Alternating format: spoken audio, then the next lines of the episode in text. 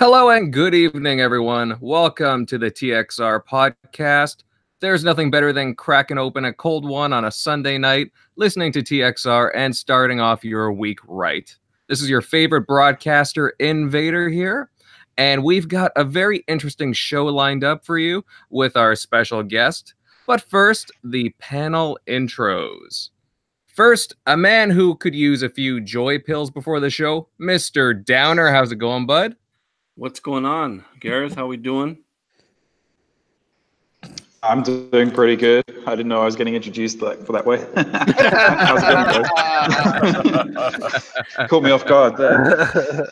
Uh, I'm I'm doing well, Invader. I just got my ass handed to me by my five year old in Smash Brothers before this, but other than that, doing well. Keep him away from the Legos. He might toss them at you.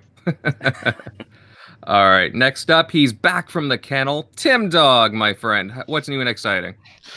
Happy to be here. Happy to see uh, my friend Gareth here and uh, you guys as well. My first TXR show after the hiatus. Um, happy to be here and uh, ready to talk some Xbox games and whatever else. Of course, of course. And next, my my fellow metal alien Megatron. What's up, bud? What's up, people, ladies and gents? Uh, excited to do this show. We got Gareth on, and uh, I'm pumped. Let's do it. All right, all right, me too. And next on deck, a community favorite who has a bit of a sweet side to him, Mr. Doc Cupcake. How you doing? Doing great. So happy to be back on TXR. I've missed you all, uh, gentlemen, everyone. We miss you too, I, buddy. I know I've missed you guys. It's been an eventful uh, time since this passed, but I'm glad to be here, feeling better. Good. All right, all right, good stuff, good stuff. And of course, panel member Southbound won't be in attendance tonight as he's doing some things on the south side, but uh, don't worry, he'll be back. And without further delay, let me introduce to you our special guest. He's a multiple award winning composer and also a huge gentleman.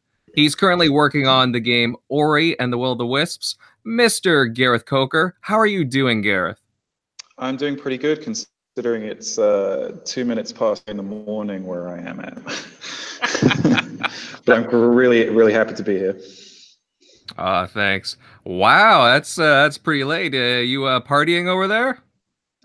Uh, not this evening, but uh, it, it's it's it's certainly it's certainly a part of the trip for sure. That's great.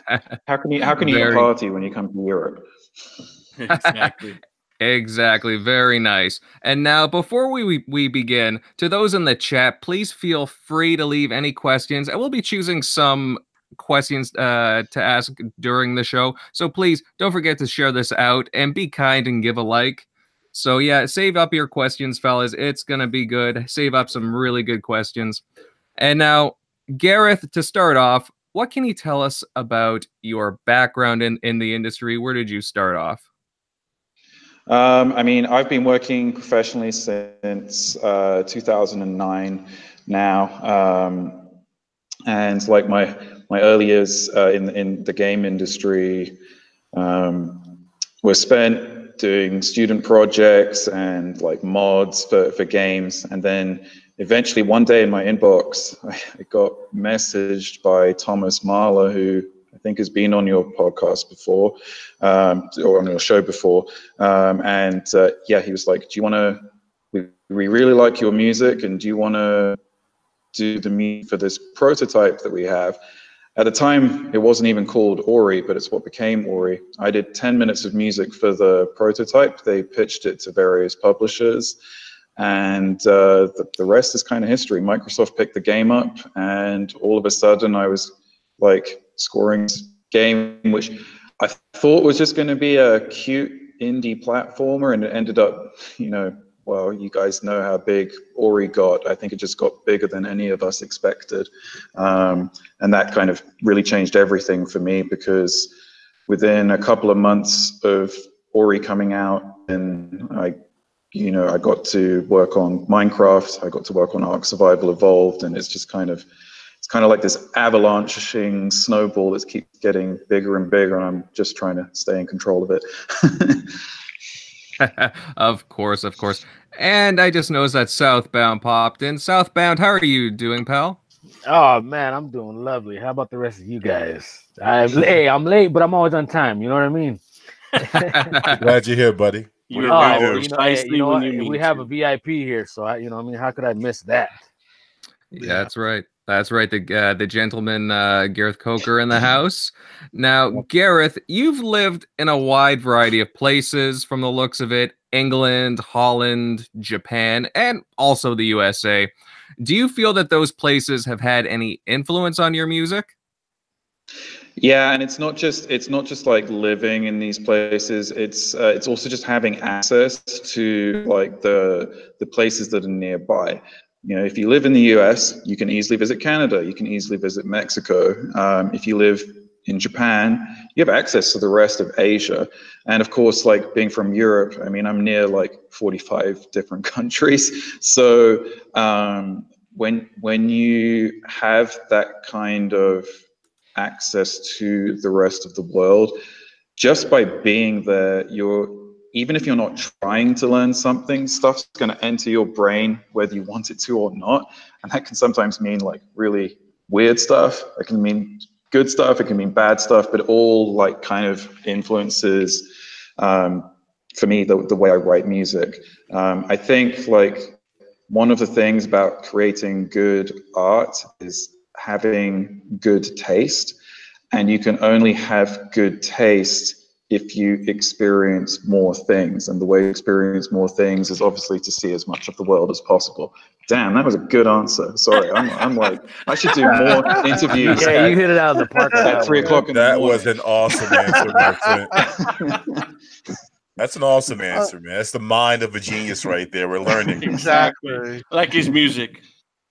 Exactly. We, we're, we're know- here to take. Well, Gareth, we're here to take it in. Just you know, Hey, we're, we're learning. Preach, my brother. Preach. you know, got a lot of respect for you. You know, I mean, you, one of the things that I've always noticed about you uh, through the years is you're very humble. You know, you don't, you're not one of these guys who gets, uh, in a way, I think you know, you never get too high on yourself. I mean, think of the stuff that you've done. Um, and the the ride, as you called it, and, and it's uh, still ongoing. Uh, you know, you're just an extremely talented person, and and you know, you it's great. It's it's really nice to see how humble you are, but sometimes I think you could even be a little uh more cocky because you know I, I really feel that your music is uh, you know your your you know the way you do things is is amazing and uh future's bright i know i've said that a lot but it is Yeah, Gareth, I remember playing Ori for the first time, and you know, listening to the soundtrack, I was like, "Wow, this guy is an absolute genius." And it, I mean, really made the game 100% better, and it The was just a feels, baby. The feels. Oh yeah, oh, Yeah. big Mm. time Yeah, just the overall atmosphere of the game is just astounding. No wonder people just kind of enveloped around and just became this sensation of what it turned into. Now, so Gareth, you've worked on a variety of game soundtracks recently, from of course Ori to Ark Survival Evolved, Minecraft, the uh, Greek mythology expansion, I believe, and to also a, a VR game, The Unspoken, which I, I happen to love the soundtrack for. And how do you find like all the inspiration to fit all these different kinds of games? Because they're all like they're different genres, and uh, like how do you find the inspiration to come up with the the music for these titles? You, I mean, it usually starts from the the story and the the setting. Um, so let's just let's just take Ark. I mean, Ark's Ark's a pretty straightforward one. Like when I saw the first trailer, um, I was just like, "What on earth is going on here? This is incredible!" Like there's so there's like there's so much going on, um, and, you know Let- let me- each let me each just, new uh, shot. in real quick. There's a Yep, funny story about Ark, real quick.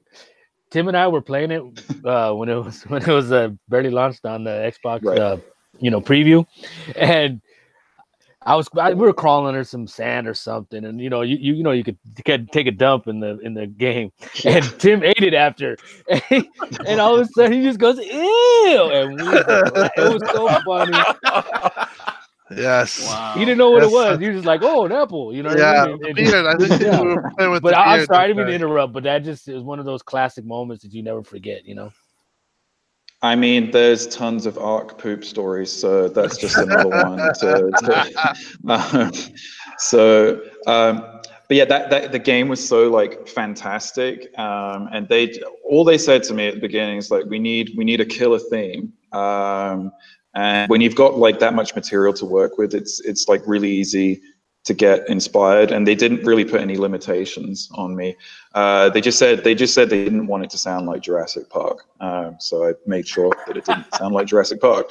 Because um, it's already been done. And if, if like Right. if you know if i tried to sound like john williams uh, i would still sound like second rate john williams even if i researched it to like and, and tried to do my best to emulate it so uh, yeah they just let me do my own thing um, with the Minecraft uh, Greek mythology, and I've, I've actually done three more mythology since then. We've now run the Greek, China, uh, Norse mythology, which is my personal favorite, Mhm. and uh, we did Egyptian mythology last year. Um, these are all kind of fun because I can get to explore a period of history and kind of put my own spin on things. Um, it's also a departure from the regular music of Minecraft, um, which is quite relaxing.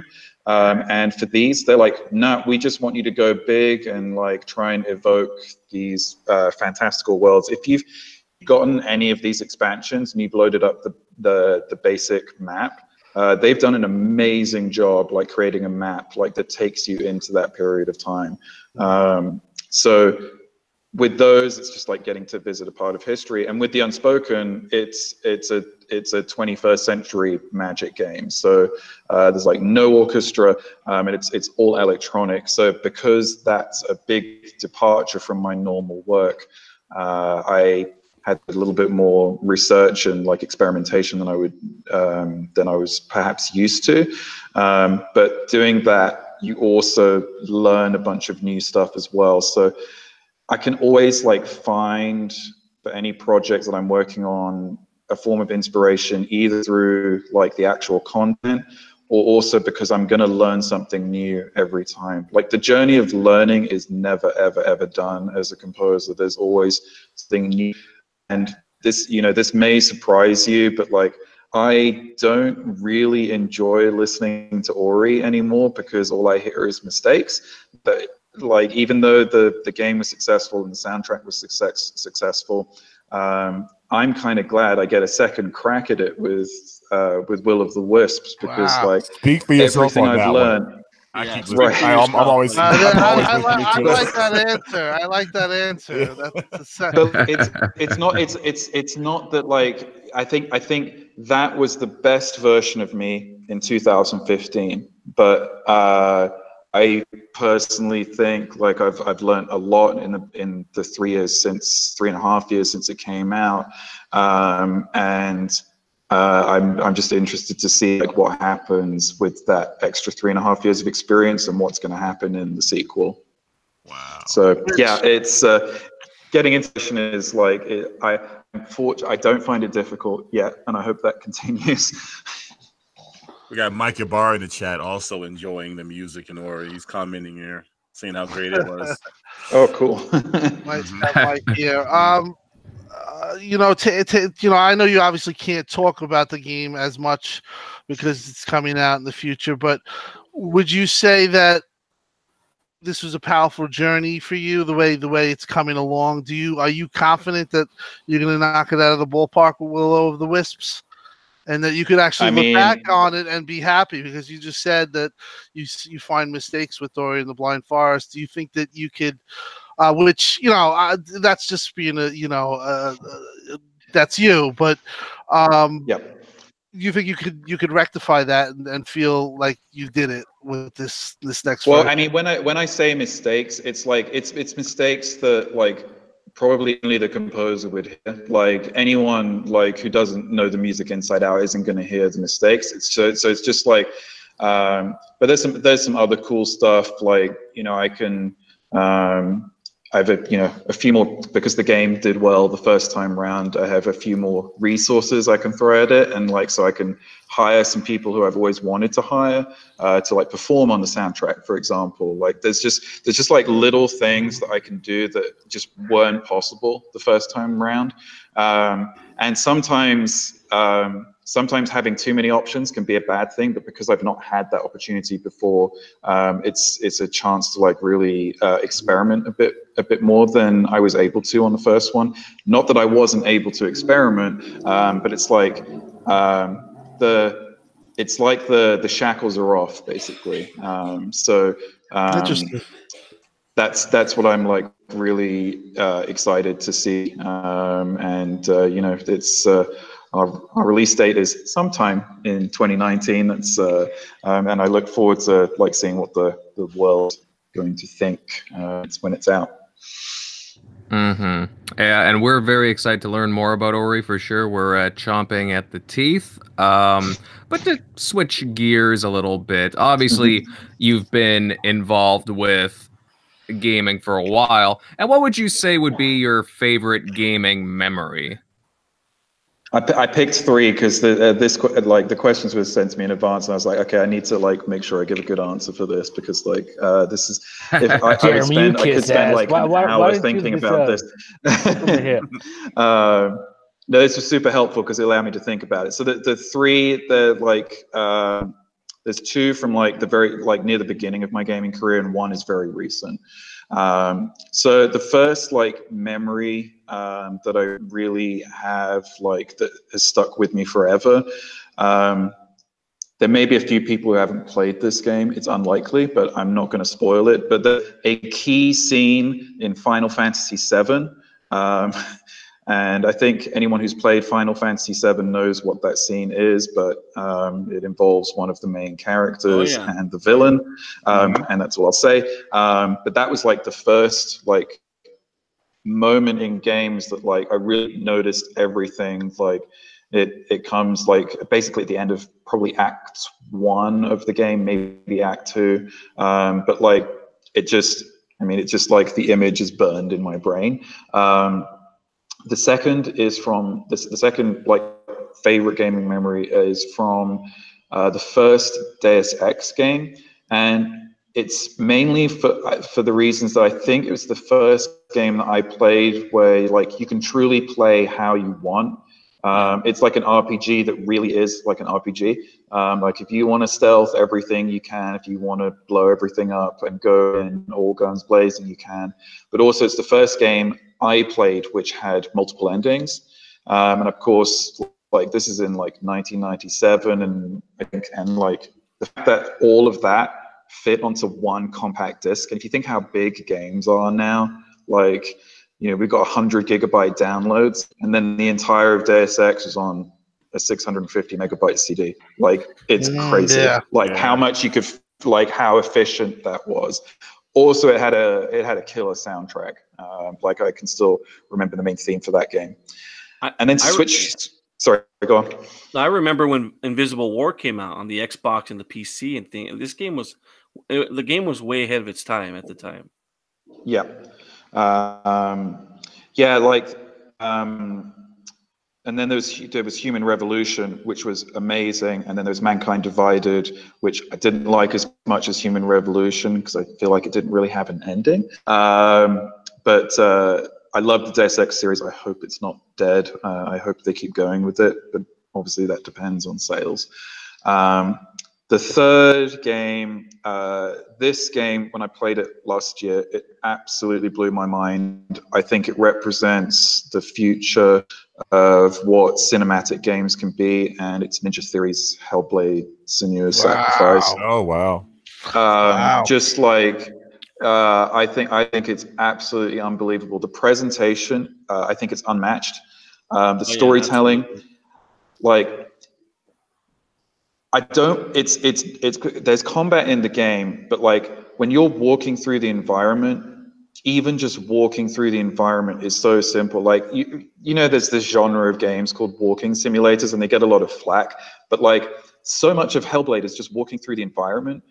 But like there's there's so much going on. It's utterly captivating from every from every moment. And then you've got the puzzle element of the game, and then you've got the combat element of the game, and it is all building to this ending sequence, which like I remember when I finished the game because you can finish the game in a weekend, I think. Um, I remember when I finished the game, I watched the credits, and I was just like, my rarely, it's rarely happened that like my my jaw has just dropped. Like how good the presentation was and the escalation of tension throughout the throughout the final uh, sequence of the game. Um, the only thing I haven't done yet is play it in VR, um, and that is like next on my list when I when I have some time, which isn't going to happen for a while. But um, like uh, I've played Hellblade, I've watched other people help play Hellblade. Um, it's one of my favorite games ever. Very nice. Sounds like you'd probably be willing to do something like that in the future. Maybe you think you? Would oh yeah, uh, yeah. It's um, that that game just blew blew my mind. Um, it's uh, yeah. Um, I I hope. Can you scare us? Huge games. Could you scare Sorry? us if you were composing the game like something like that? Could could you scare like you think that would be a good part of what you do to like make a real scare type com- I mean, comp- music composition? I can, I can talk a bit more about that later. Uh, um, but yes, yes, yes, yes is the um, um, yes, yes is the the short answer. I could I could definitely um, it's doing stuff like that is like the ability to scare is just to um, it's all about pacing, like understanding where to like just it's just the timing of things. Um, so um, I actually didn't find Hellblade that scary. Uh, it affected me more on a, a psychological level, um, which I think was their goal. But I can definitely understand. There's definitely a couple of scenes which just like, oh my goodness. I was scared. Did you finish it? Um, very close to finishing it. Um, I'm I'm gonna finish it. I'm I'm up to pretty much I think the last the last part, but oh. finish it. My, come my, on, come on, yeah, come on, Tim. My, finish it. My experience with it um, is that uh, the the the sound the the the the surround sound of that game, and even I yep. just played Resident Evil Two. Just the, I mean that's the whole thing, but that that also the, this just the overall thing with the with that scared me like and i remember playing it and i'd be like remember one specific time playing it and i kept looking out my window and i kept thinking i saw somebody. I totally freaked myself out where i was like i can't play this game anymore. I had to put the game down. Obviously people get that but it just like your mind started playing tricks on you. And yeah, uh, yeah that was uh, their their visual des- their visual design is is something else uh, Ninja Theory, and uh, can't wait to see what they're doing next too. Uh, neither can I. Like they're, um, yeah, they're they're definitely one to watch for sure. Um, yeah, I've I've everyone who I've uh, like, spoken to, I was just like, "Have you played Hellblade?" Because it's still, it's not like it's it's done well, but like it's one of those games where like I think it's done better from from word of mouth. Like people have played it and they're like, "Oh my god, you play this game." Um, I I don't know many people that haven't. Uh, sorry, I don't know many people that have played it that didn't like get something like visceral mm. and emotional from it. Hmm. Right. No, Hellblade is very good. Like I just beat it recently and I'm just a loss for yep. words. Like just the amount of detail, like whether it be the character, yep. the soundtracks is just monumental. Um Yep. Oh, that's for sure. That's for sure. So, moving on, uh, we had talked a bit about your inspirations to fit uh, different games you've worked on, but uh, specifically for the Ori soundtracks, uh, what kinds of inspirations did you draw upon to create uh, both Ori and the Blind Forest and the current uh, Will of the Wisps? Where um, the where the, where it starts for for the Ori games, it's it's all about the look. Um, so if you think back to, to Blind Forest, each main area of the game has a very distinctive look um, or a distinctive like design hook. Um, like for example, the, the Forlorn Ruins in the game is very icy and cold. Um, so I'm trying music that reflects that. Um, the Misty Woods, on the other hand, it's just it's just another part of the forest, but the Misty Woods um, doesn't have a map, so it's supposed to feel like you're getting lost. Um, so I want the music to feel like it's getting lost and never. So it's the music for the Misty Woods. Interesting. It never it never feels like it has an ending. Um, and there's local devices that you can use that, which makes which it feels like the music never comes to an end. It just keeps going and going and going. Um, and it's really just about matching the music to the environment because ultimately Ori is journeying through the world and Ori doesn't know like any of these parts of the world. So I'm trying to like write the music from Ori's point of view. Like what would this world feel like to Ori? Um, because also the player is playing as Ori. So that obviously is going to translate to the player as well. Um, in terms of like to give like a musical answer, um, if you think to the the Ginso tree level, and this is some pretty Mhm. basic stuff, but like Ginso tree inside a tree. So what's a tree made of? Wood. So let's use instruments made out of wood. Like it's so basic, um, but sometimes like the, the most basic solutions get overlooked. Um, there's another area of the game, the Valley of the Wind. What kind of instrument do you think I might use for Valley of the Wind? A wind instrument, and it's featured all over that section of the game. Um, so generally what I try and do is think about the obvious solutions first, and only if the obvious solutions don't work, then I'll try something else. Of course, of course. Yeah, I love it. Uh, yeah, it's great. I love you. Just just awesome. Yeah. Now, besides the musical score, uh, what? How else are you involved with Ori and the Will of the Wisps? Are Are you involved in any other capacities? Um, I mean, obviously, my like my official capacity is as um, composer. But one of the cool things about Moon Studios is everyone can give feedback on everything, um, which uh, you know nor normally it, it doesn't happen that often. But like um, one of the areas I like have quite a lot of input in is the actual cutscenes and how they're paced. Um, one one thing I've always thought is that composers would make good editors. Actually, there's a composer who just got an Oscar nomination for editing the Bohemian Rhapsody film. Um, and the reason for this is because to write music that makes you feel something, it has to be paced well. And to make a good edit is also is the same thing as as, as doing pacing. So with the cutscenes for for the game, and I did this on Ori One as well. Um, I have a lot of say in how long some shots last, and if I feel something is too long, um, and because I want the music end at a certain time, I'll just Right. I will just go to the animation or the art team. I was like, hey, can you make this shot shorter? There's a lot of back and forth, and it's really cool.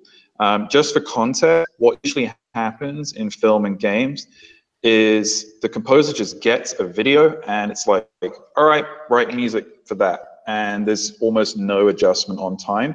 Um, but with this, one of the cool things about Moon Studios is we just get to have this back and forth and cross department collaboration, which uh, which I think results in a more cohesive game. Uh, it's Wow. not easy to do, and there's a lot of obviously there's a lot of disagreements, um, but I don't think you can make something great without having disagreements. So um, usually in the end, like the the end result is usually uh, very clear. Like once you once you put it together, I've actually got a really great example of something so simple, um, but it made such a big difference in how it was perceived. Um, you all remember the first trailer for Will of the Wisps, um, the one where I played piano Oh, yeah. on stage. Yes. Oh, yeah. The The E3. crowd went wild. So memorable. So, I had to dry Jeremy's tears. all right, so So the final shot, right? You remember when Ori comes on screen? Yeah there's that final shot. Now you, you can rewatch it after this as well. But like there was a big discussion in the team about when to bring the theme in, like dun, dun, dun, dun, dun, dun, dun, and about half the team thought it should come in when Ori enters on screen, and I'm like, no, it should enter when Ori puts his arm around the owl because that's what the game is all about. And so I just made both. And I was just like, here's version one and here's version two. And after the team saw both versions, it was unanimous that like Oh. uh, that we should put the main theme on when Ori puts his arm around the owl. It's just like simple stuff like that. It's it's only like three seconds different in the music, but like it makes such a big difference to how things are perceived. And it's just like that level of detail is what we're trying to do throughout the whole. Yeah, Well, I know. oh, sorry, Oh, go ahead. ahead, go ahead, Doc. Okay, well, I was just gonna say. I mean, it's very obvious. Uh, I, you know, I'm a huge fan of the way you uh, have composed because uh, the way that you're able to create a voice for these inanimate objects that are within the game, say, or something that's out uh, that's on the screen. Uh, you've been able to convey voices that I don't think um, many uh, can actually do within games. So, kudos to you on that. But I will say this. Um, I, I'm excited to see uh, how you take this up uh, a notch on the next level because, as you were saying, you know, uh, this one's even bigger and better because that video that when he wrapped his arm around it, I'm telling you, it that voice that came just from that one scene alone with the subtle music and it all just kind of climactically came together. Um, that is kind of like top tier that people don't realize uh, that you know this is stuff that is very hard to find um, and i'm wondering how you visualize this um, how are you finding that voice uh, for these characters and that stuff? Um, is there a certain thing that you trying to uh, channel or anything um, to kind of find these voices? I think um,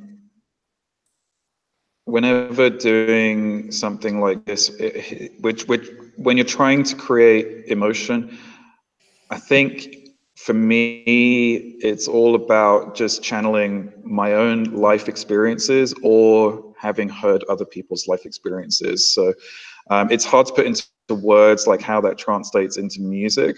Um, but ultimately, I'm just looking. I'm just looking at what the what we're trying to do and how we're trying to tell the story. Uh, and you know, with that moment in the trailer, um, it it just seemed very obvious to me that especially for the people who had played Ori one, and the whole the whole thing about Ori one is you know is the is the connection between mother and child. Um, this is similar. It's it's Ori and and a friend, um, and that seemed to me to be the strongest the strongest callback. Um, but I if if I could put if I could give you a good answer, I would write a book about it, and then I would sell it on Amazon. And uh, I, very- and I'd buy it. I would buy You. Um, have to do that. You have to do it. Doc, I would buy that book. yeah, Doc, that was a great that was a great question, Doc.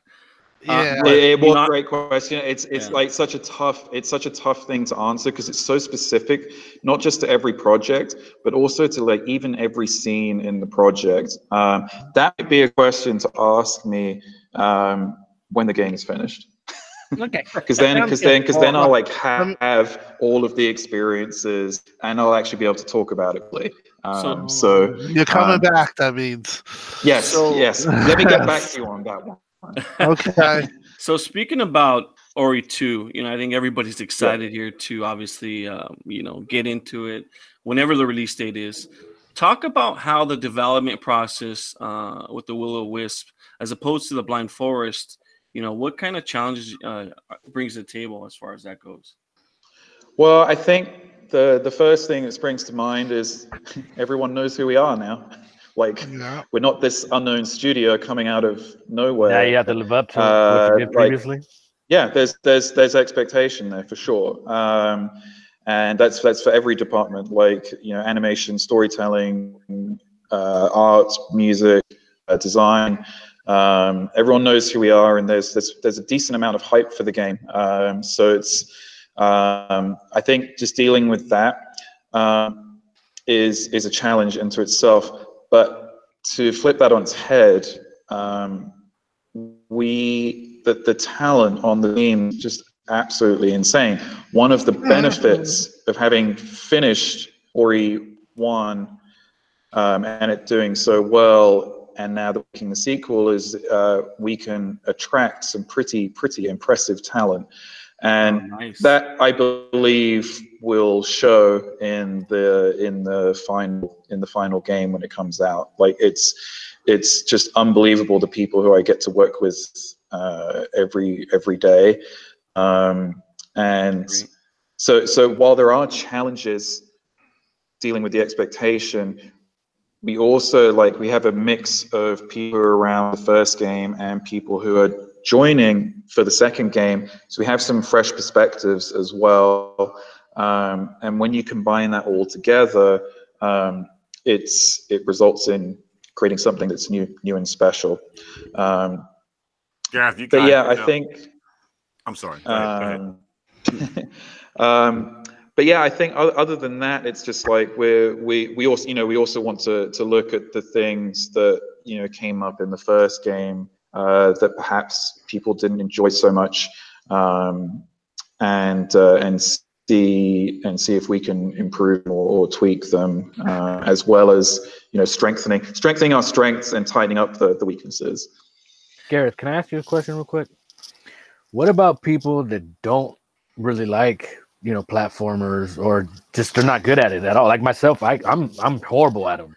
So I, you know, get in a certain situation where I can't figure out the puzzle and I just give up. What what would you say for people like me? YouTube. Um, what a yeah. massive guys? yeah, that's a good no, answer. but see, I just get frustrated because I, I want to do it myself. You know, obviously, I feel like a cheater if I go for a guide or something like that. Not not that I have any any issue with anybody getting guides, but I would want to figure it myself. And when I can't, then I feel like a complete idiot.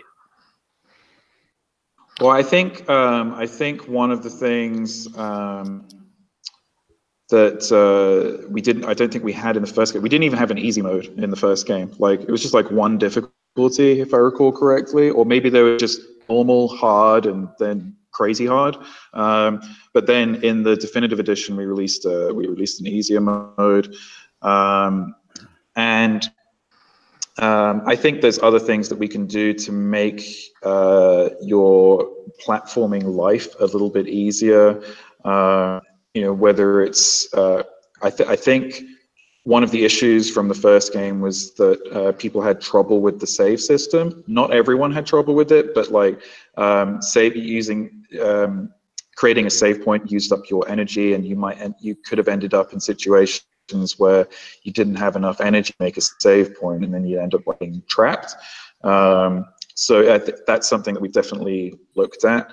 Um, but I think the one thing I, I don't want to make you feel bad, but like my dad, my dad, who's who's never played a platformer and was 65 I'm- at I'm gonna go the bury time myself. Ori Oh, came out. boy. My dad, Wow. my dad Burn. Finished Ori. Ouch. My dad Yes. finished Ori, and it's the first platformer he ever played. So it can be Ouch. Just Well, persevere with it. be- We'll, Um, we'll call it the southbound Well, mode. We'll just walk from the left of the screen. Yeah, You walk from the left side of the screen to the right side of the screen, and you'll see credits, and it'll be there. You go. There you go. Well, guess how many deaths I had in that game? And I finished the game, and I, I also went through situations where I was going to give up. And one of those situations, as I'm listening to Gareth, he's talking about, you know, the the woods, the misty woods, and I actually, Well, I For got that the Ginso tree. You know what I mean? So Tim, Yeah, I but- mean, Tim, But if I, I- re- I- if I remember correctly, you had over a thousand deaths. If I yeah, remember uh, correctly. 15, There we go. 1536. Hey, but remember, you're talking to a guy who tried The Witcher 3 on the hardest difficulty just to start off. So, you know, whatever. I'm a Yeah. dumbass. Ouch. No, I, I mean, I mean, but you know, for, for me, I, I, it was definitely it's, it's a it was a tough game. But I remember that part where the, I was actually lost to the Misty Woods. So you, what you, the music did make me lost to the point where I, I remember playing that thinking, two three days. I'm like, I, I can't get past this part, and I finally and I finally figured it out. I think it was with the spider. or You, you you went to Macca's guys. Just admit it. No, I, did- I, I did not go to Maka guys. I, I, I weathered through it, but there was like a point where, like two, three days of trying to play the game, I could not get past this point, and I weathered through it. And then, obviously, anybody that hits the Ginso tree is going to finish the game. You know, once once you get to that point, and you know, uh, that just the whole game is great. But uh, that's my feeling on it. Here's here's um here's a thing about difficulty. I I think this has changed a little bit in the last year, but I generally think the games have become too easy. Um, and I agree. the- I obviously, agree. obviously, I there's there's exceptions, but like.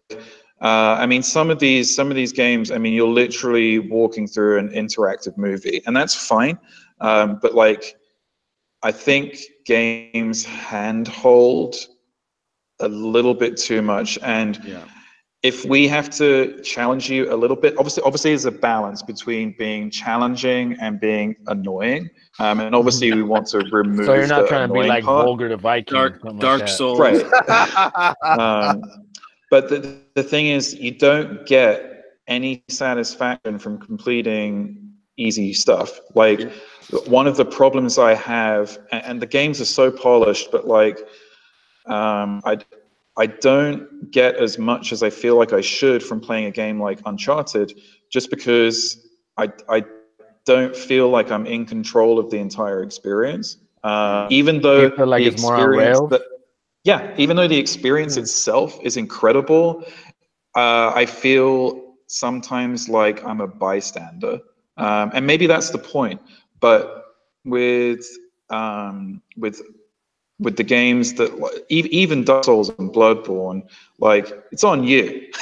um, so when you finish, and that's why people that's that's why these games, the, the Souls games, have such a cult following because the satisfaction you get now it's a slightly it's slightly masochistic in the um, in Yeah. the Souls games, uh, but I hope you get where I'm coming from. Like there, there's definitely a Yes. balance. There's Uh, a sweet spot. so- play, the- play a game Yes, to be but- challenged. You wa- you don't want to. I agree. I felt that with Red Dead 2 a little bit, and that game was like for me. I played like I finished the game it was like 80 hours, but I felt like you know never got to the point where I you know I didn't feel challenged. I, I felt like it was it was kind of an easy game, and and and if I could you know I love the game, I love the storyline, but if I could give it uh you know there is uh, a little bit of a critique it is, is that it did feel like that like i just like you know went Right. through shoot shoot the games and it never really got to a point where i felt like i was being really challenged towards the end you know i was just blowing through the game you know um but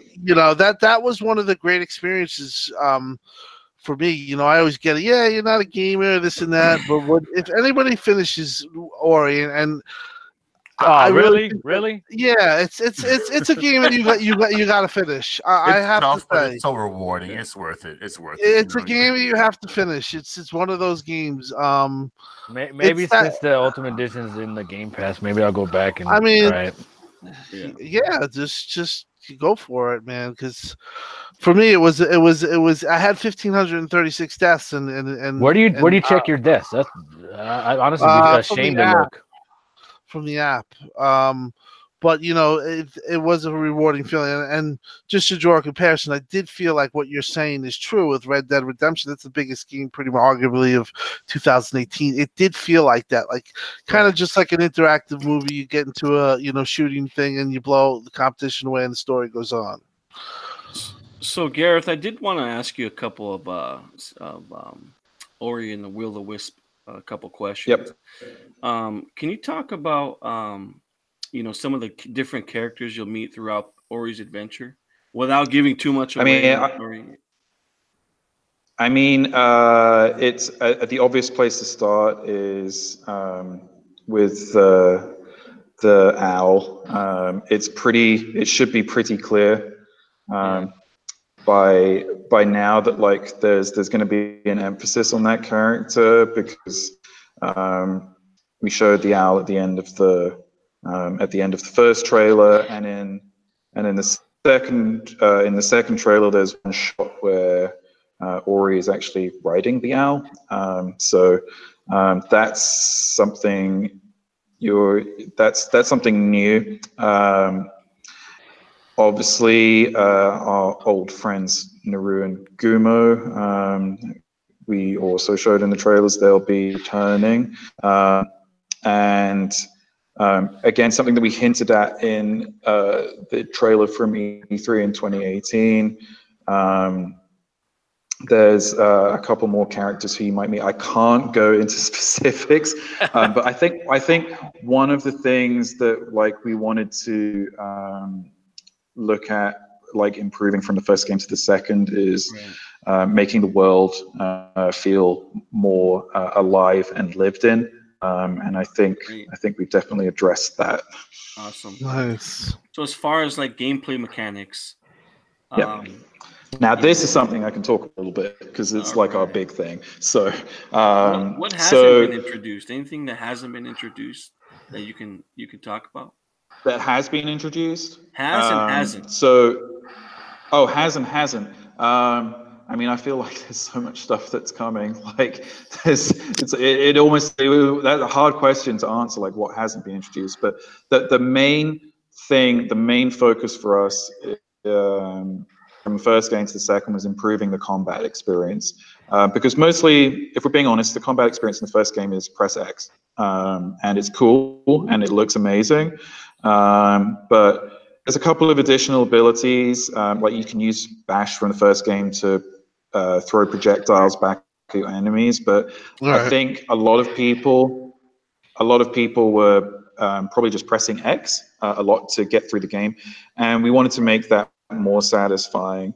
Um, I don't know how many of you played the demo, the live demo that we had at E3, um, but if yeah, you me, did, me you and I Tim didn't- had a chance to. Oh, you didn't play it I, I don't. I don't. I watched it. I didn't play it. Oh, that's right. Couldn't, That's couldn't right. get through. You had a chance to play but we we hinted at uh, multiple weapons uh, in the game, and Right. Ori with weapons is just pretty badass. Let's just be honest. Um, so, um, like Ori with a um, you know with a spear, Ori with a bow, Ori with a sword, like, um, So- and we've we've shown we sh- we've shown all of that. Like, we've shown some clips, and some of it's been in the demo. Sorry, yeah, go ahead. So Garrett, with all those weapons, um, will we see boss battles finally in the game? Traditional boss battles. You can't say. So, uh, Just give away Nice the story. try. Come on. God, come on, Garrett. you can't say Tell us the ending. Give us the don't tell us the ending before you give us the release date. Will there be traditional boss battles in Ori Will of the Wisps? All I'll say is you saw a spider in the E E3 2018 trailer. Oh, nice. Way to corner him, Jeremy. It was, it was it was a nice try, but like I'll get into so much trouble. Um, Let's see. so- I saw a spider, Yeah. a frog, Boss Uh, battles confirmed. a windmill. Well, we'll we'll, see, we'll wait and see. Yeah, yes, we're- yes, we're gonna yeah, get that's, a that's a good one. desist Yeah, on our you fight, YouTube channel you fight, tomorrow. You fight the windmill. Sorry, sorry. What did you say? so it's Don Quixote then. All right. He muted Jeremy. It's great. Yeah, that's kind of a loaded question. I'm sorry. no, no, no. It's okay. It's uh, You Well, weathered it. You I think- weathered I it think- well. You weathered it well. I think I think like the best if if if you see something in the trailer, uh, the only limit is your imagination. Right. That's awesome. That's so yeah. That's like I think that uh, that's a fairly open-ended answer, um, and I won't get into trouble for it. Um, so I'm um, gonna, I'm gonna, yeah. all right, I'm gonna change the subject and ask you a question that I have. It's, it's kind of previous to what you said when you talked about uh, uh, the the VR game. What is your feeling on VR? And you said that you didn't, you used a lot of electronical stuff. How Yep. would you say that experience is something that uh, grew you as a composer? Uh, yes. Uh, so no matter what genre of music I'm doing, it's uh, like one would think like, how does working with synthesizers benefit doing a project, benefit a project like Ori? Um, and on the surface, it's not. It doesn't look like it would benefit at all. But actually, if you listen carefully to Ori and the Blind Forest and for what's coming from Will of the Wisps, there's plenty of synthetic elements in there. It's just that they're not like they're not like at the forefront of the, the sonic experience. Um, but it's actually that blend of orchestra and like gentle, soft pulsing sounds. If you listen to ev- any track in Ori, there's always like a gentle pulsing back and Mhm. forth in the music. Um, that's all electronic.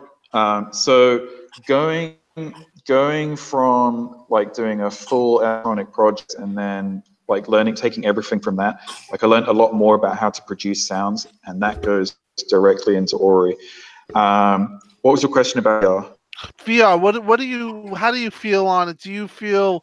Uh, Oh, is if, it if, if it's a mainstay, is it something that you know will take over gaming? I mean, it, or what is just your overall optimistic? uh, Your overall, just not your optimistic, but your overall outlook of VR. I Do you don't think, do you think- think it could fail, or do you just be honest on it? Okay, so uh, my take on VR, and it's just my opinion, uh, it won't really take off until we get rid of the cables. We've got to get rid of the cables because it's like you look like a you look like a cyborg, like weird robot, like when you're plugged into one of these things. It's not okay. The the biggest problem VR has is it's not cool. Um, Yeah. Like like like no one wants to put on a friggin' headset um, and like look like that and like wandering around their living room aimlessly. Uh, I think a really cool comparison um, when Nintendo made the 3DS, they they were able to do 3D without having to wear the glasses. Like that's the kind of technological jump that VR needs to do for it to really take off. And we're probably still, I don't know, five to ten. I don't know like how quickly the tech is developing. But we're Right. probably still like five to ten years away. The other problem is the the resolution of the headsets.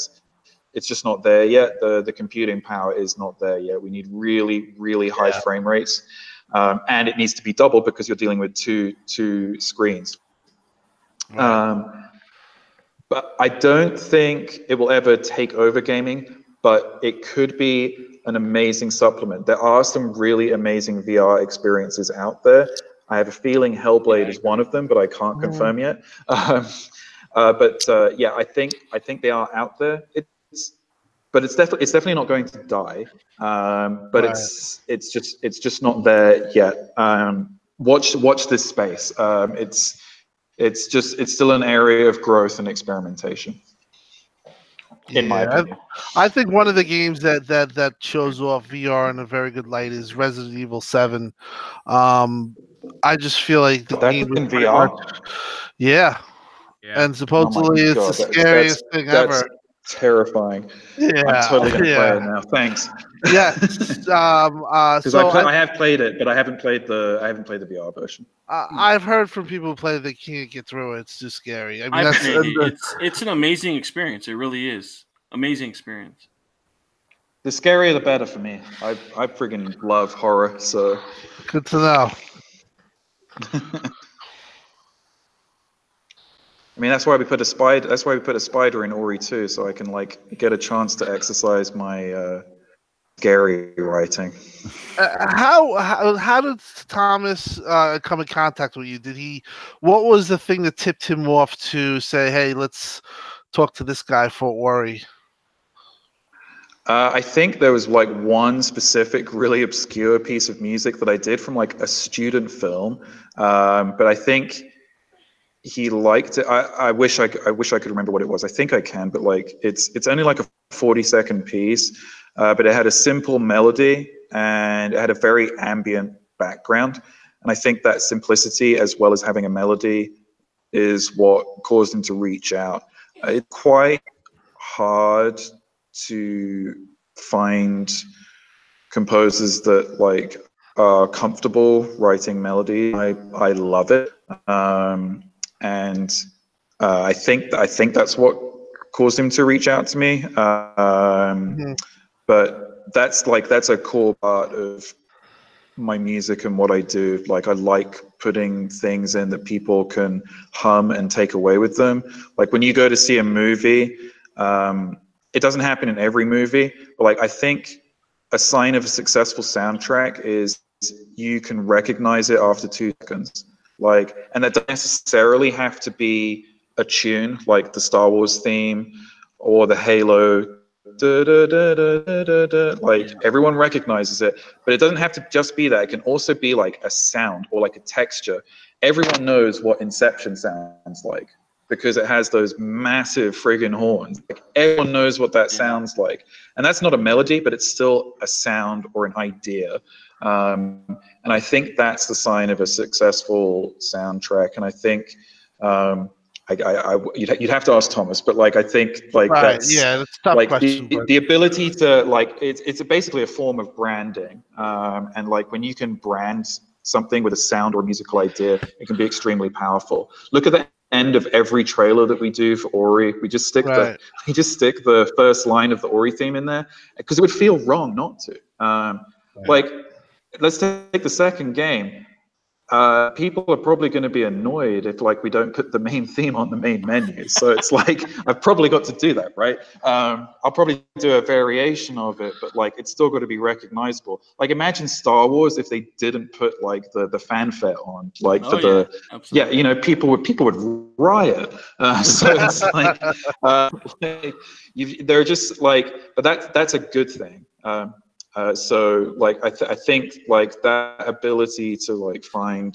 um, to find like a, a sonic identifier um, that's um, I think that's what Thomas heard. I I, I know. Like, Interesting. Uh, it's yeah. Now, when um, you when when when you had that, was was that like a big break for you, or uh, was that like one of the one of the big moments? And what did you think of video games and composing before that? Was this like the first time that you entered the arena, or was it like?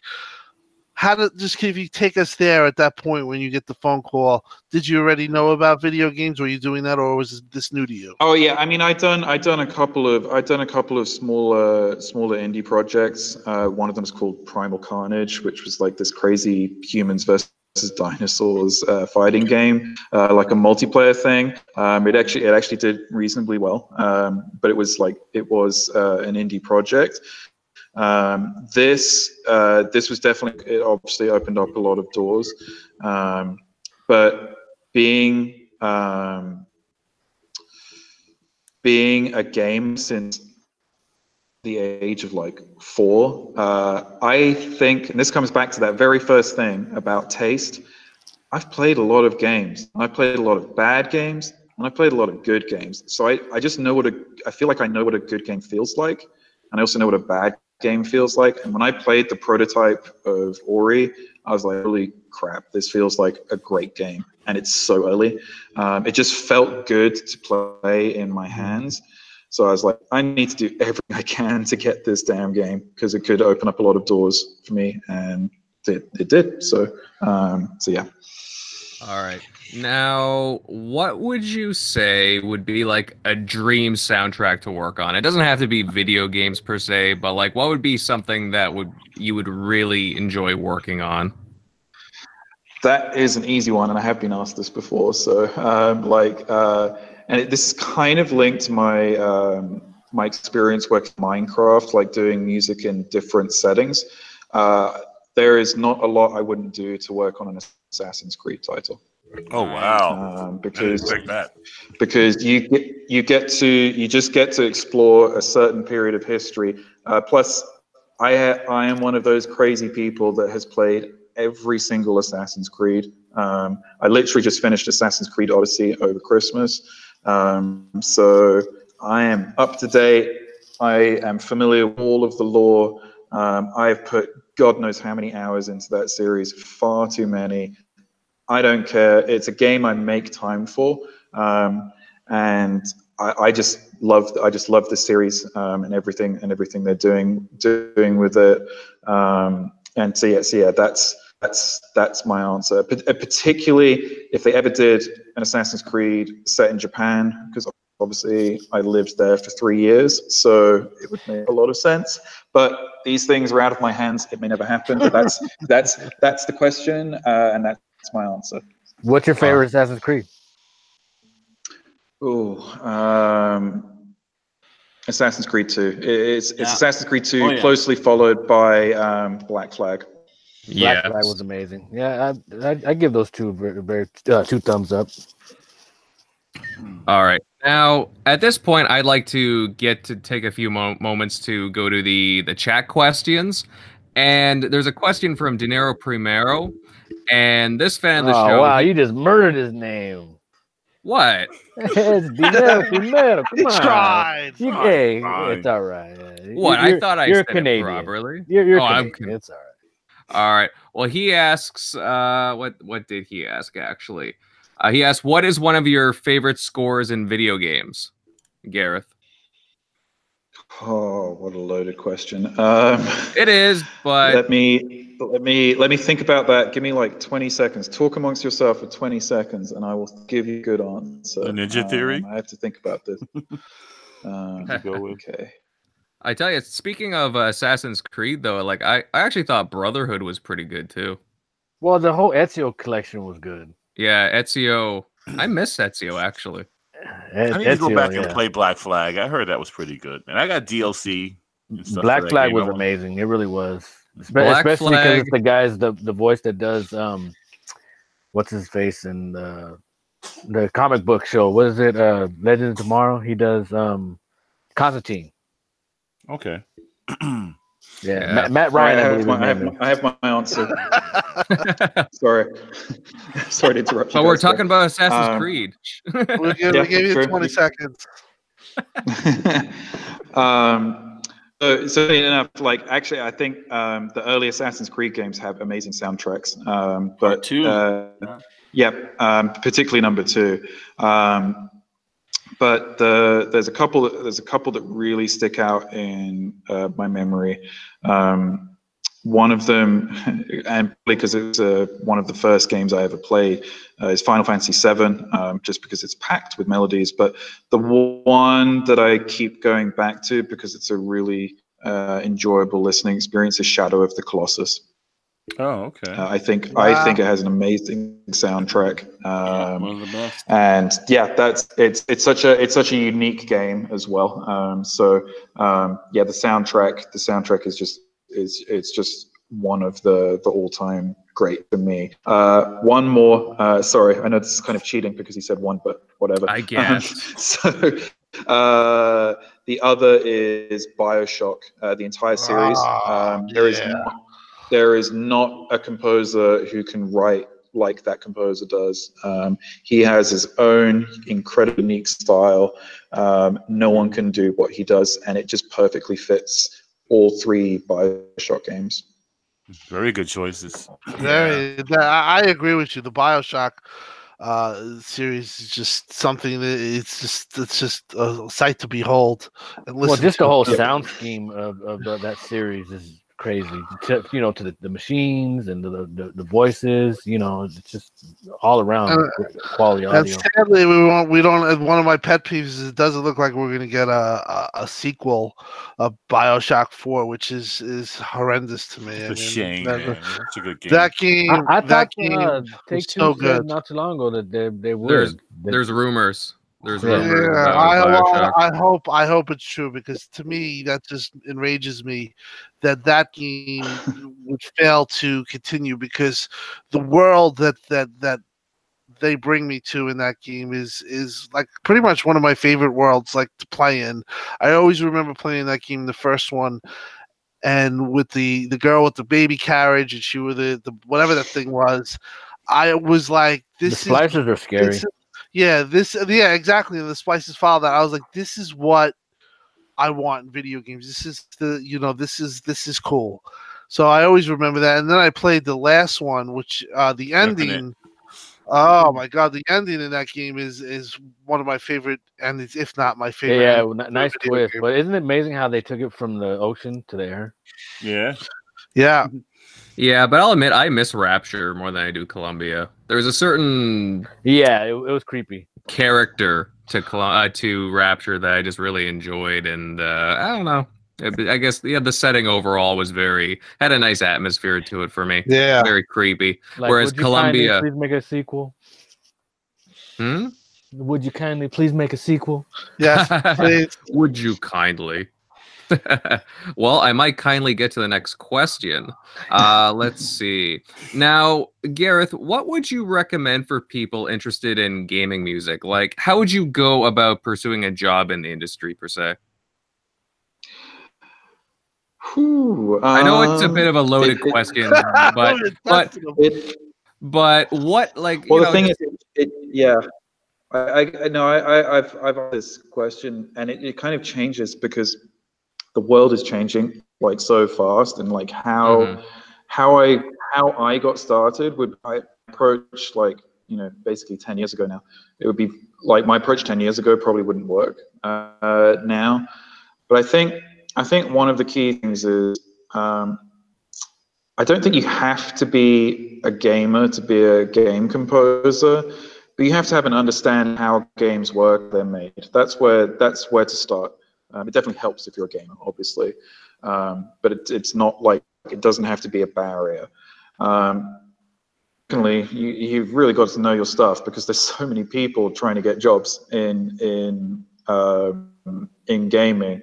I mean, even even at Moon Studios, I mean, composers like send send the studio uh, like resumes every week. Um, even though I'm working, I'm the one working on it. It's kind of funny, um, but you know, it's, sure. Um, but uh, you, you've really got to know your stuff.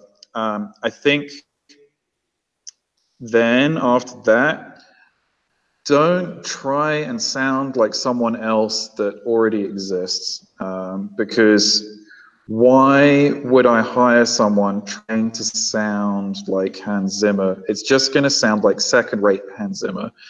Uh, don't even, you know, don't even try and sound like me or any or Marty O'Donnell or or like or Gary Schyman who did Bioshock. Like, just you have to find like your own unique voice because that is what gets. It's first of all, it's what gets you noticed and hired for the first time. It's also like retaining that unique voice is what gets you hired again and again and again. Now, when you're starting out and you want to meet people, it's not enough to do it from friggin' Twitter, Facebook, Insta, Insta, whatever. Like it's it's just not enough. You've got to go out and meet real people. And then the other key is is not to treat people like objects to give you work. You've got to treat them like people. Um, ultimately, the easiest way to get work is to get work from your friends. Um, but then your work's got to be good. So you've got to be ready.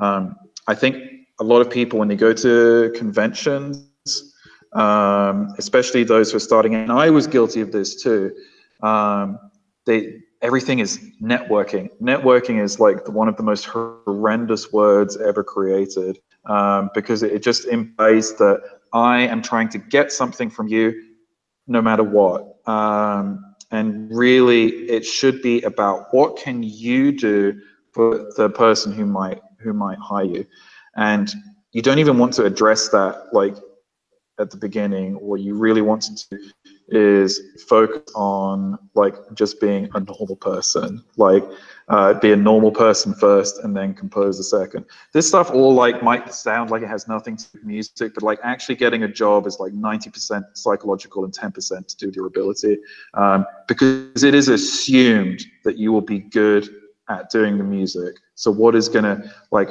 Are, are you gonna be? Are you, are you are you boring or are you fun to hang out with? Like, are you going to be easy to work with or are you going to be difficult to work? And most people make that decision on you within the first 30 seconds of meeting you. So, So don't true. screw it up. Like, you just got to So be like a normal person. It's just that's just how humans are. Like, um, like it's it's just it's just how we're programmed. Like most people will make their mind up about you in 30 seconds. You got to make a good first impression. Um, so I if you're that- going I into have like that problem. I have a problem Yep. with that. Well, you make you make a great know. first impression. He makes a great first impression because he gave me a cigar at E3. yeah, me. So he that gave wasn't me really a first impression, but like, um, but yeah, it's. Um, I think just getting started. Um, don't worry if the work doesn't come immediately. The the, the one final thing is, um, you've got to write a ton of music just to get noticed, and there's no shame in like. Uh, you know, writing a lot of music and not being happy with it because you've got to learn from it. Um, I think when you're getting started, you're trying to create your your masterpiece. And I'm sorry, just like when you're like 24, you're not going to write a masterpiece. Most of it's going to be pretty bad. Take it from someone who's done like just for just taking Ori as an example, you know, Ori is about two hours of music. There's a lot of stuff that people like will never hear. There's a lot of there's a lot of crap that has to be written just to get to the good stuff, um, and that's especially true if you're starting out. So you've just got to write a lot of music. A lot is just really hard work, um, and the more music you write, the easier it gets. Do you think life experiences has anything to do with it? Absolutely. And that comes back to the very first thing I said about taste. You've got to develop your taste. You've got to travel. You've got to meet new people. You've got to put yourself in unfamiliar situations because all of that will inform how you write music as well. So yeah, that is uh, a very, very important point. Um, if you're if you're if you're like studying the whole time, you you go to music school and do a bachelor degree, and then you go and do a master's degree, and then you do a doctorate, you're not going to get any real life experience because you're stuck all the whole time. Like, go and live a little. Um, like, do something crazy. Just do. Don't do anything illegal. Well, if you do do something illegal, just don't tell anyone about it. Um, don't endorse anything like bad. Uh, but like, just just do something that isn't normal for you and you'll get so much out of it even like if it makes you like a little bit uncomfortable um, you'll get so much out of it um, than just staying in your comfort zone um, the one of sorry to get psychological again but No, like, that's this is I love it. I love This it. is great knowledge, man. Yeah, we're taking You it in. tell. hu- all right well humans are programmed like what's the number one thing we're programmed to do we're programmed to survive like Yeah. so we're gonna and pro- being programmed to survive means taking the easiest route and taking the easiest route is not going to be the way to success in the entertainment industry because the entertainment industry is friggin' hard so you've got to do the things that make you uncomfortable because that's ultimately what's going to make you grow as a human being or at least one of the things that will make you grow Absolutely. Now, we had another question in the chat. It's a really good question from Delilah HD. Uh, question Life after Ori. Uh, are you official member of Moon Studios? And uh, what's next for you, Gareth? Uh, yeah, I mean, I'm uh, I'm technically uh, you know I'm technically an independent contractor for, for Moon Studios, but uh, until until uh, Thomas and the, the gang don't like what I'm doing, uh, I'm I'm on board uh, for whatever whatever they decide to do next. Um, I have um, a couple of things in the pipeline which I definitely can't talk about. Um, but one one of them in particular will be very, very, very surprising when it's uh, announced. Uh, it will, it's not the kind of thing you would associate me with, and I can't wait to screw people's heads and. So just uh, and just name that is. the just name the studio and then we'll we'll let you go. Here we go nice again. try. I like the answer. I like the answer. Jeremy's gonna get blocked after this. You have the curiosity going right now. I don't know, uh, Gareth. Any chance we can get you to create a TXR soundtrack or intro? And uh, if so, what do you charge? Talk to Something we can't agent. afford. No. Uh, we could, I, yeah, I could do something for you guys. Oh, that Yeah, yeah, nice. you guys don't need that to nice. charge me. I don't need to charge me anything. It just depends. Uh, just- depends I'll on what you want. I'll just bring you cigars at E3. How about that? That works. And what's for lunch? We gotta do lunch. And We gotta do drinks. Lunch. We owe you one. And, and a beverage. it's all good, I- man. You know, one thing I have to say about you, and, and I have to tell the fans, uh, last E3, you were uh, on the floor for the whole night with Ori, and you interacted with all the fans, and you talked about the game. Uh, I just felt like that was uh, really cool of you um, to be there the whole night. I think you were there two nights, and you you know you, you talked about the game, and you really were behind the game, and you were there for the fans, uh, accessible, and and uh, you went about it very uh, professionally. I felt like you were like totally there the whole time until the end. So I just wanted to say uh, that was a great thing, and uh, thank you for the fans for doing that stuff. I mean, I I mean, honestly, Tim, that's like the that is honestly the best part of the job. Like it's it's being with the fans in person, being able to talk about the game. Uh, the only thing that comes close to it is like seeing fans react on Twitch. I mean, this is why we do what we do, like watching people react um, and um, like and and getting to talk to them about it. So honestly, like it i think i was on the floor for like three to four hours but it felt like three to four minutes it just went by so quickly it's like it is my pleasure I like i love doing all of that stuff um, so and if we're doing it again this year then i will be i will be back Yeah, I Cool. was kind of bummed I didn't get a chance to really talk to you that much, but next hopefully this year. Well, Yeah. Gareth, we love you, man. We appreciate you coming on. hmm It was a pleasure. thank you so much Yeah. No, Thank thank, you, you. Gareth. Amazing. 3 a.m. for you. Thank you so much. no no it's it, and it's now 14 a.m so Oh, i wow. uh, I owe you. I owe you. It- no, it's all good. It's all good, guys. Thank you so much, uh, and thanks for being great hosts. And uh, yeah, I hope you'll have me back at some point in the future. And uh, yeah, I can't wait to deliver Ori uh, Ori two uh, to you guys along with the rest uh, of the Well- team. Well, maybe in, maybe uh maybe in September when Ori two launches. Oh, here we go again. you, you- you know Jeremy's a fisherman. Yeah, you know, he, he, he always asks that question, you know. All right, I'll give you. I'll give you. I'll give you a really great. I, I'm gonna do it. I'm. I'm gonna get in so much trouble for this. Nice. It's gonna come out sometime between January and December of this year. How about Uh, Very good. Oh. The that? mind of a Sorry, genius. I'm such an ass. You're a smart ass. We'll be happy when it when it hits. All right, uh, thanks, guys. Thank, Thank you. you. See you in Thanks, June, my friend. All right, have a good one, guys. All right, cheers. yeah. Bye. Bye, Gareth. And uh, yeah, with that comes an end to the show, guys. And hey, I would like to take a moment to thank everyone to uh, come out and listen and participate in the chat. Great group here as always, and uh, you know, keeping us company this evening. And uh, I don't know. Does anybody want to talk about what they've been playing before we go? Well, I'm going to be going soon because uh, I have to go to sleep. But I have been playing Res. I played Resident Evil 2 uh, last night, and I have to say uh, I recommend it. It is scary. Use a headset.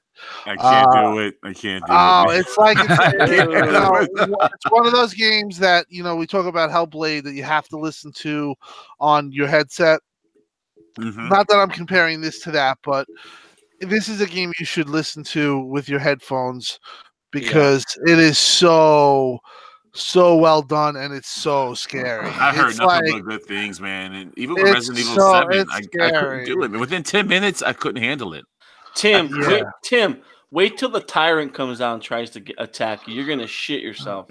Yeah, I know. I, I was I was scared. Less I had a I, I got uh, like you know 25, 30 minutes in. I was just like, this is too much. And I turned it off. But uh, hopefully, maybe I don't think I'm gonna play tonight, but I'm probably gonna play tomorrow during the day because I'm off. But I'm. uh, I have to say, uh, listeners, the it's like it's it's it's all what it's propped up to be. I think it's a 91 on uh, Metacritic. So uh, they did a good job there. I've been playing that Anthem demo, man. I've been enjoying that. Um, oh yeah, I, I enjoy Anthem a lot. It's great. I've only gotten an hour into it, you know, because of other things I had to do last night. But um, from what I played, um, it was it was hella good, man. Hella fun, and I'm Yeah, that hearing game- That hopefully- huge, Megatron. now it's going to end tonight, right? Like nine. Well, it's already over. the The demo's over, yeah, but it's it's already supposed to, over. now. Is it is it supposed to be open for next weekend? Does anyone I- know? Right? Yeah, We yeah. It's know. gonna be the open now. It's gonna be the open beta demo or whatever it's called. Yeah. Hopefully, I can get into that one. I, I sat there at the choose choose mission screen for like 15 minutes. I yeah, said, it's "Uh, it's for what the hell with everybody. So it's for everybody. All right, all right. Well, Well, I've, I've been playing uh, Ace Combat, which I, I you know I love fighter play, fighter you know fight sim and fighter pilot sim, whatever the hell you call it. But uh, I've been playing a lot. It's kind of funny. You know, I was playing the other night, and my wife wakes up. She's like, "All right, Trigger," which is the character in the game. She's like, "All right, Trigger, let's go to bed already." and I'm like, "Man, don't be listening to my game. What's wrong with you, lady? Sounds like role Yeah. playing night over there. That's what that's Hey, trigger. hey, hey. Hey, Only you, Coop. Only you. Uh, nah, but yeah, I'm, uh, you know, I'm enjoying it a lot. Uh, Ace Combat, you know, it's the original. It's the best. So I ain't hating. I'm playing at the hardest difficulty, so it, it's it's hard. I haven't gotten that far. I think I'm I'm on like the sixth, sixth or seventh mission, and it's tough. You guys are gonna mm. laugh at this, but I, I've actually been playing a little bit of Sea of Thieves with some legendary players. I, I don't believe it. I don't believe you. Tim, Tim, don't tell anybody, please. Don't tell anybody. Tim already What you you, you played? No, I'm I'm, I'm doing. You played uh, Sea of Thieves. What'd you say? Yeah, Is with some. Le- I played Sea of Thieves with some legendary, legendary players. The pirate legends or some like famous people? No, no, like pirate legends. Oh, okay. So are you enjoying Uh, it more? Or are you still shitting on it? No, I didn't, I didn't enjoy it more. It's the same game. Shut up. Make him I walk don't the know what plank. you're doing. Sure, you gotta keep going back. Drown But uh, him. I I have to say, I'm gonna have to uh, leave, but I have to say, great job today, guys. Um, you too, great buddy. job, Invader. Uh, great questions and great uh, hosting. Yeah. It was a, uh good show, and um, I'll be show. back. I'll be back next week. All right. All right, All right, for Tim. sure. All right, fellas. Good job, man. Everything was beautiful. Gareth was awesome. Mm-hmm, for sure. And the chat was popping too. Oh yeah, the chat the chat's been lively. It's been great. You know, we had Jago, Siberia, Indie Gamer, uh, Post Mike Up, Ybarra. Kid Smooth, yeah, Mike Ybarra, uh, We got lots of Basement Delilah, Delilah Radio, HD. Delilah, El Boogie. Diego. Oh, Boogie was in? I didn't see her. Yeah, she's there. Oh, nice. yeah, oh yeah, lots of fantastic people in the chat, keeping it lively. Thank you all very much for coming out. Uh, you know what? I've actually started playing Red Dead Redemption 2, guys, and I'm still really early on. And you know what? I gotta tell you, I'm like, I'm just taking it all in because Rockstar's done such a good job. I'm just like, it's like a movie to me. It's so good. It's a lot. It's a lot to take in, man. That game. Yeah, like just the amount of detail that they put into it. You know, I go, I pass by like a, um, a mountain of rocks, and the amount of detail in there is just, I'm just like my jaws dropping. Even like the draw distance and the voice acting is phenomenal. Like it's no, it, like they make a really believable world, and I'm, I'm just, I'm, I'm impressed. I'm impressed. I'm still early on, so we'll see how it goes. But so far, so far, I am really liking it. Doctor You're in for a Doc, have been Doc? Have you been playing anything recently? Doc dropped. I think Doc, yeah, Doc, Doc had already left. I think Oh. he lost his connection. Yeah, yeah. He, he dropped about 20 minutes ago or so. I had not even noticed. All right, but with that, we'll get to the outros, fellas. Uh, Mr. Downer, where can people find you at? At home. Sounds good. Uh, on Sounds mute, good. yelling at the kids. Get a job. Awkward silence. Awkward silence. At home. All right, and Megatron, where can everyone find you at? I'm always on Twitter, man. Uh, Megatron underscore one nine seven five. That's it. All right, good stuff. Good stuff. Short, plain, simple. Good stuff. All right, uh, Southbound, where can everybody find you? You can find your boy Southie on Twitter at Southbound110, all one word. Or you can hit me up on the Xbox, which I, you know it's funny because I get random messages like, yo, hey, hi. And then when I respond, I get nothing. It's like, what was the point of messaging me then?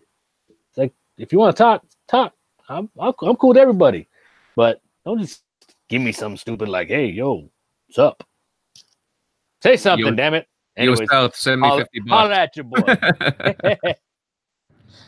All right, all right. And of course, guys, you know me, Invader. You can find me on Invader Gaming, my YouTube channel. And hey, I'm very active on Twitter at Invader underscore 1986. Also, again, I would like to extend a, a big thank you to Gareth Coker for coming on the show. It was great to chat with him, talk with him about Ori and other things in the gaming industry with uh, music composition and such. He was very insightful, and we'd love to have him back on at some point. And uh, you, know where to find his content, uh, Gareth Coker. If you uh, look on uh, YouTube and uh, his own, his own website, The guy has awesome content. Definitely check out his music composition. It is first class. Now, guys, don't forget to hit that like button, share this out. And hey, don't forget to check out our website, txrpodcast.com, for all kinds of good stuff on there. Anyways, guys, this is the TXR podcast, and we are heading off. See you guys. Later.